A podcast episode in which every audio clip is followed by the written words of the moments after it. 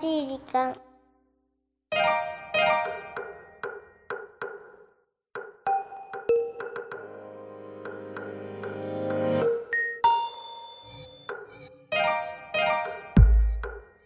皆さんこんにちは。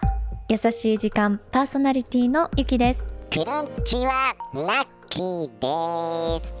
さあ、ゆきさん、はーい。前回のエンディングでさ、はいはい。また優しい旅行ってきたんでしょ？どこ行って？そうなのよ。また置いてっちゃった。どこ行ったの？あのね今回はね。お出かけ先は都内だったんですけれどもね。芸術の秋にふさわしいゲストにお話を伺ってきました。まあ、引っ張らないでさ、早く発表してよ。じゃあ発表しちゃいましょうか。あのね今回はうん作曲家そしてピアニストでもいらっしゃいます新垣隆さんにお話を伺ってきました。えー？あの、最近、バラエティ番組によく出てる？そうそうそうそう。すごいじゃん。そうでしょ？でもさ、うん。インタビューって、あまりこう、話すイメージないんだけどな。あーやっぱり？うん。どういうイメージ？科目？科目あのピアニスト、ーなんかかっこいいね。うん、寡黙なピアニスト。うん。決して寡黙ではないんですけうどん。おしゃべりの速度はスローかな。そうただねねあの今回お話を伺ってすごく思ったのは音楽家ってすごい。もっと言うと、新垣さんすごいって本当に思ったの。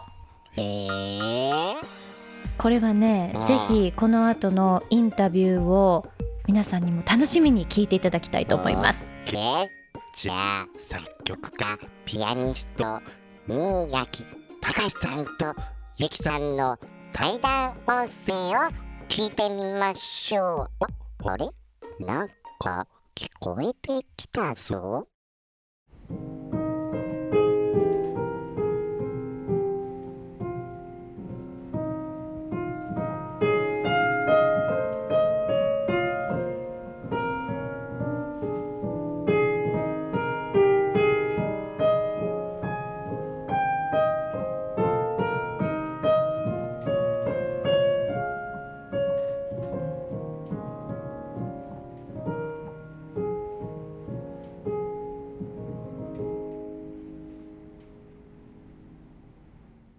けでございまして今素敵な音色を奏でてくださいましたのが今週のお客様です。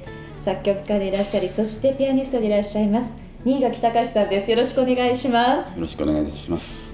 今あの弾いてくださった曲は新垣さんが作曲された「メロディー」はい。という曲と伺ってるんですけどすごくこう優しい音色が印象的だったんですけども、え、あの新垣さんそもそも作曲に関心を持たれたきっかけっていうのは何だったんでしょうか、あのー小さい頃にレコードを聴いておりまして、で毎日毎日聴くうちに音楽が好きになりまして、はい。で作曲もやってみたらいいなというふうに思ったんですね。ええなんかこう衝撃を覚えたようなええ一曲っていうのはありましたか、はい、あのその頃あの聞きましたショパンの幻想即興曲というピアノの曲にすごく、うん、興味を持ちました。はい。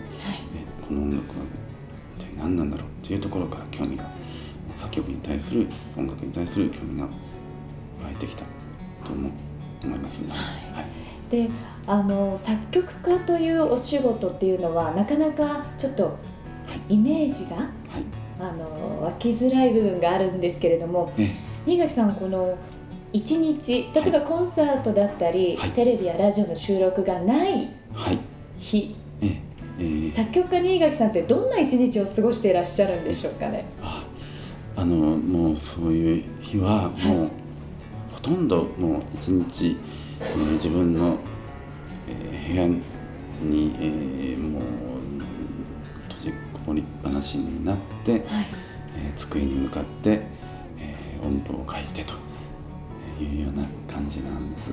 これはこう音符を書く前にこうちょっと弾かれて、はい。それを音符に起こしてってどういうような形のはい。作曲のはい作業なんです？か、そうですね。はい。あのまずあのスケッチというものを取るんですけれども、はい。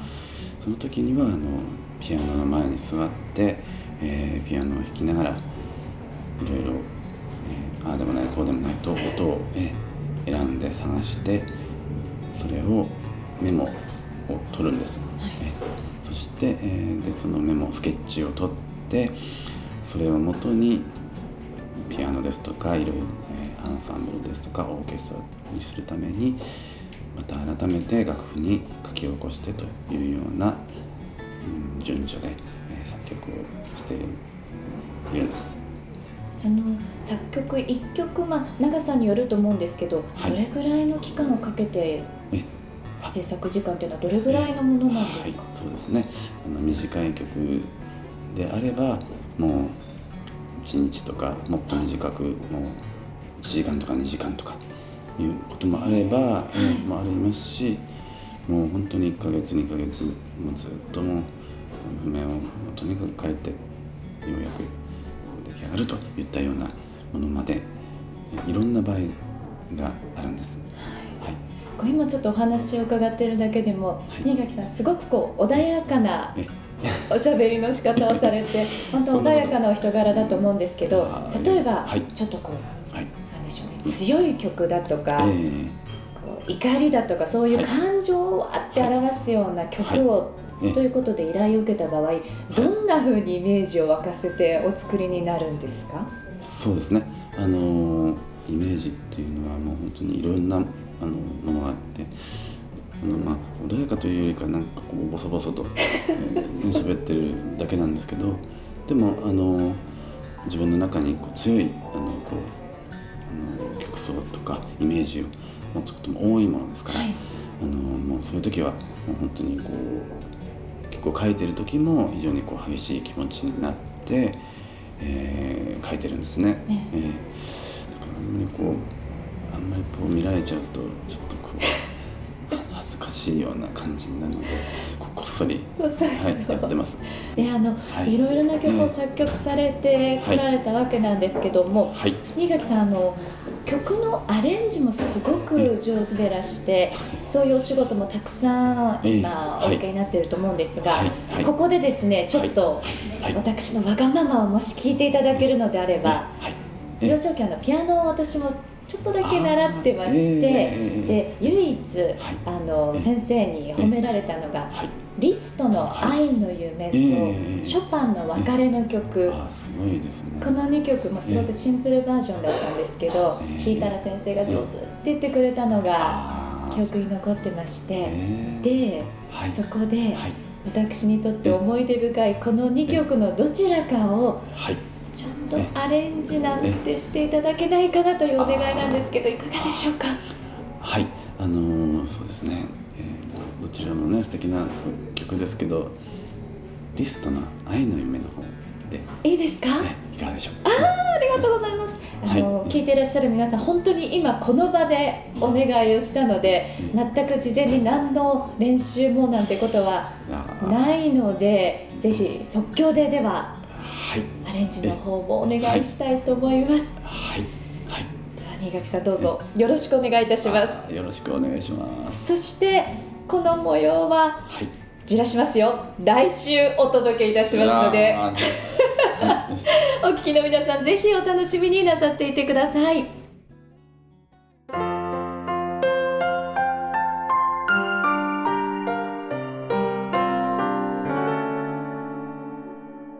優しい時間。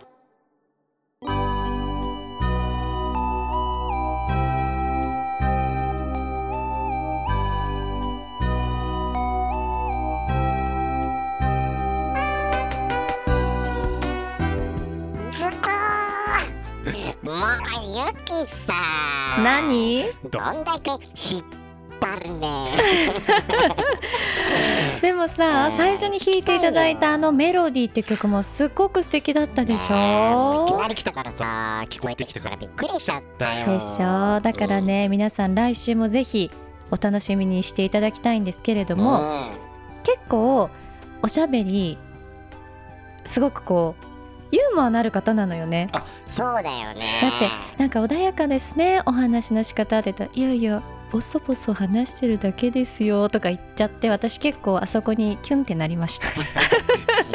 キュン気にしてる。ん だでね本当にこういうあの番組とかってお聞きの皆さんもある程度台本とかがねうん。用意されてるんだろうとか質問とか事前に準備してるんだろうって思われてると思うんですが、本当に即興でその場でアレンジを頼んだんです。これは本当に直前ご本人は知らなかったの？でもそれでもあやってみましょうみたいな感じでね。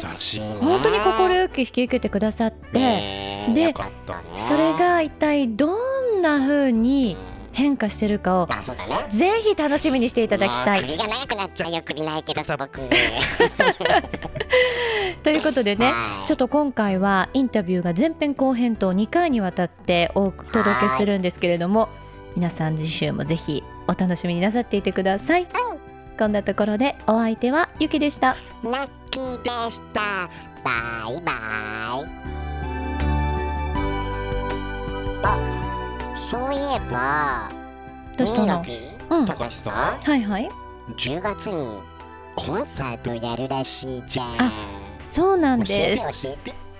こちらがねうん。新垣隆展2015うんというタイトルでしてうん。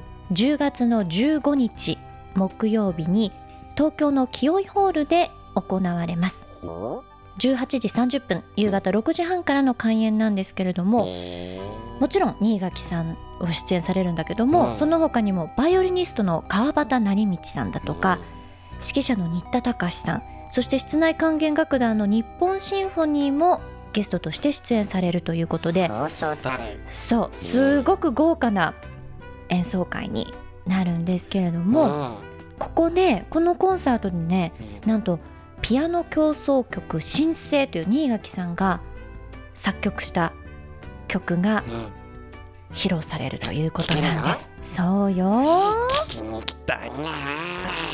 ということで皆さんぜひ詳細はザカンパニーのホームページをチェックしてみてください。うん URL は www.company.co.jp です。はいというところでなんか今回ちょっとじらしじらしな感じでねリスナーさんからなんだよって言われちゃいそうですけれどもあそうだ最後にナッキー。私がうん。あの新垣さんにアレンジお願いしたリストのうん「愛の夢」っていう曲はいはい。知ってる？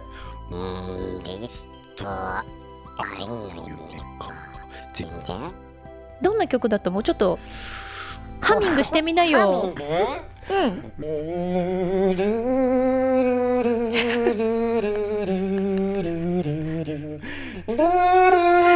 ねだからだから。ねえねえねえねえね即興って難しいのよ。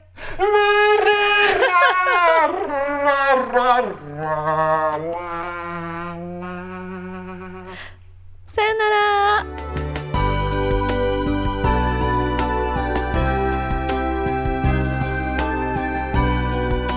この番組はハッピーを形にする会社ザカンパニーの提供でお送りしました。